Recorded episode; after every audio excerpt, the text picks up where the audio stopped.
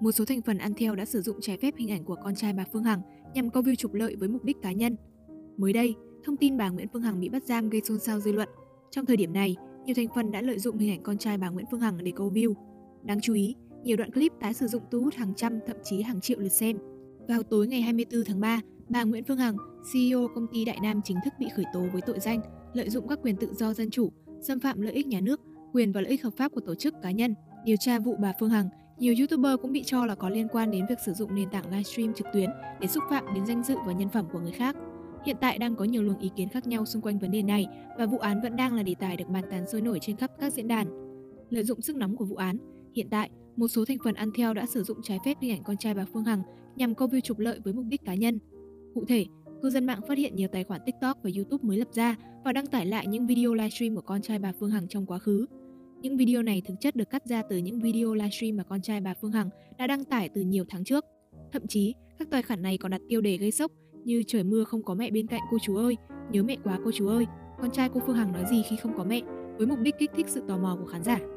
Thế nhưng, không ít khán giả thất vọng khi click vào xem những nội dung, thực chất những video này không hề đề cập đến bất kỳ điều gì liên quan đến vụ án của bà Phương Hằng, mà chỉ là những lời chia sẻ vô tư của cậu bé 10 tuổi. Nhiều cư dân mạng đang vô cùng bức xúc trước việc ngày càng có nhiều clip lợi dụng hình ảnh con trai bà Phương Hằng, thậm chí lợi dụng tình cảm hai mẹ con để câu tương tác.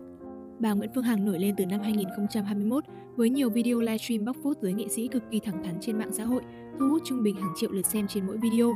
Tuy nhiên, việc liên tục livestream với những lời lẽ xúc phạm nhiều người mà không có bằng chứng, bà Hằng đã gây ra không ít bức xúc cho dư luận. Ngày 24 tháng 3 vừa qua, Công an thành phố Hồ Chí Minh ra quyết định khởi tố vụ án, khởi tố bị can, lệnh tạm giam đối với bà Nguyễn Phương Hằng, tổng giám đốc công ty cổ phần Đại Nam về hành vi lợi dụng các quyền tự do dân chủ, xâm phạm lợi ích nhà nước, quyền và lợi ích hợp pháp của tổ chức, cá nhân theo điều 331 Bộ luật hình sự. Ngày 4 tháng 4, tại cuộc họp báo chính phủ thường kỳ tháng 3, Trung tướng Tô Ân Sô, tránh văn phòng Bộ Công an đã thông tin bước đầu về quá trình điều tra vụ việc liên quan đến bà Nguyễn Phương Hằng, tổng giám đốc công ty cổ phần Đại Nam. Theo Trung tướng Tô Ân Sô, hơn 2 năm qua, báo chí, cộng đồng mạng đã đề cập nhiều đến trường hợp bà Nguyễn Phương Hằng. Ngày 24 tháng 3 vừa qua, Công an thành phố Hồ Chí Minh đã khởi tố vụ án, khởi tố bị can và bắt tạm giam đối với bà Nguyễn Phương Hằng về hành vi lợi dụng quyền tự do dân chủ, xâm phạm lợi ích nhà nước, quyền và lợi ích cá nhân. Đến nay, Bộ Công an đã chỉ đạo Công an thành phố Hồ Chí Minh tập trung lực lượng điều tra, làm rõ toàn bộ vụ việc, sớm đưa ra xét xử theo quy định của pháp luật, Trung tướng Tôn Sô cho hay. Trước đó, cơ quan cảnh sát điều tra Công an thành phố Hồ Chí Minh đã thụ lý điều tra vụ án lợi dụng các quyền tự do dân chủ, xâm phạm lợi ích nhà nước, quyền và lợi ích hợp pháp của tổ chức, cá nhân. Công an thành phố Hồ Chí Minh cho biết, bà Nguyễn Phương Hằng đã lợi dụng sức ảnh hưởng của bản thân, sử dụng chức năng của mạng xã hội trên internet, tổ chức nhiều buổi phát trực tiếp nội dung thông tin không kiểm chứng liên quan đến đời tư của người khác, trong đó sử dụng những ngôn từ mang tính chất nhục mạ, xúc phạm danh dự nhân phẩm.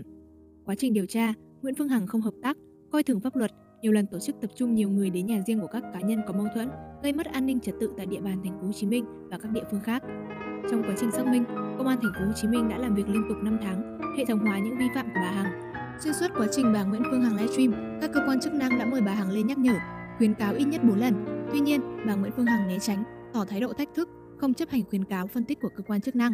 Công an thành phố Hồ Chí Minh đã tiếp nhận nhiều đơn của các cá nhân tố cáo bà Hằng xúc phạm danh dự, nhục mạ, lợi dụng quyền tự do dân chủ xâm phạm lợi ích nhà nước, quyền và lợi ích hợp pháp của tổ chức, cá nhân cũng như đe dọa giết người thông qua việc phát ngôn trực tiếp trên mạng internet, Facebook, YouTube. Cơ quan điều tra sau khi tiếp nhận đơn tố cáo đã xem xét xử lý các đơn này. Được biết, tháng 4 năm 2021, bà Nguyễn Phương Hằng đã bị Sở Thông tin Truyền thông Thành phố Hồ Chí Minh xử phạt vi phạm hành chính do thông tin sai sự thật, xúc phạm danh dự, uy tín của Ủy ban nhân dân tỉnh Bình Thuận và Chủ tịch Ủy ban nhân dân tỉnh Bình Thuận. Bước đầu, cơ quan điều tra xác minh bà Nguyễn Phương Hằng đã sử dụng 12 kênh trên mạng xã hội để xúc phạm, xuyên tạc và nhục mạ người khác.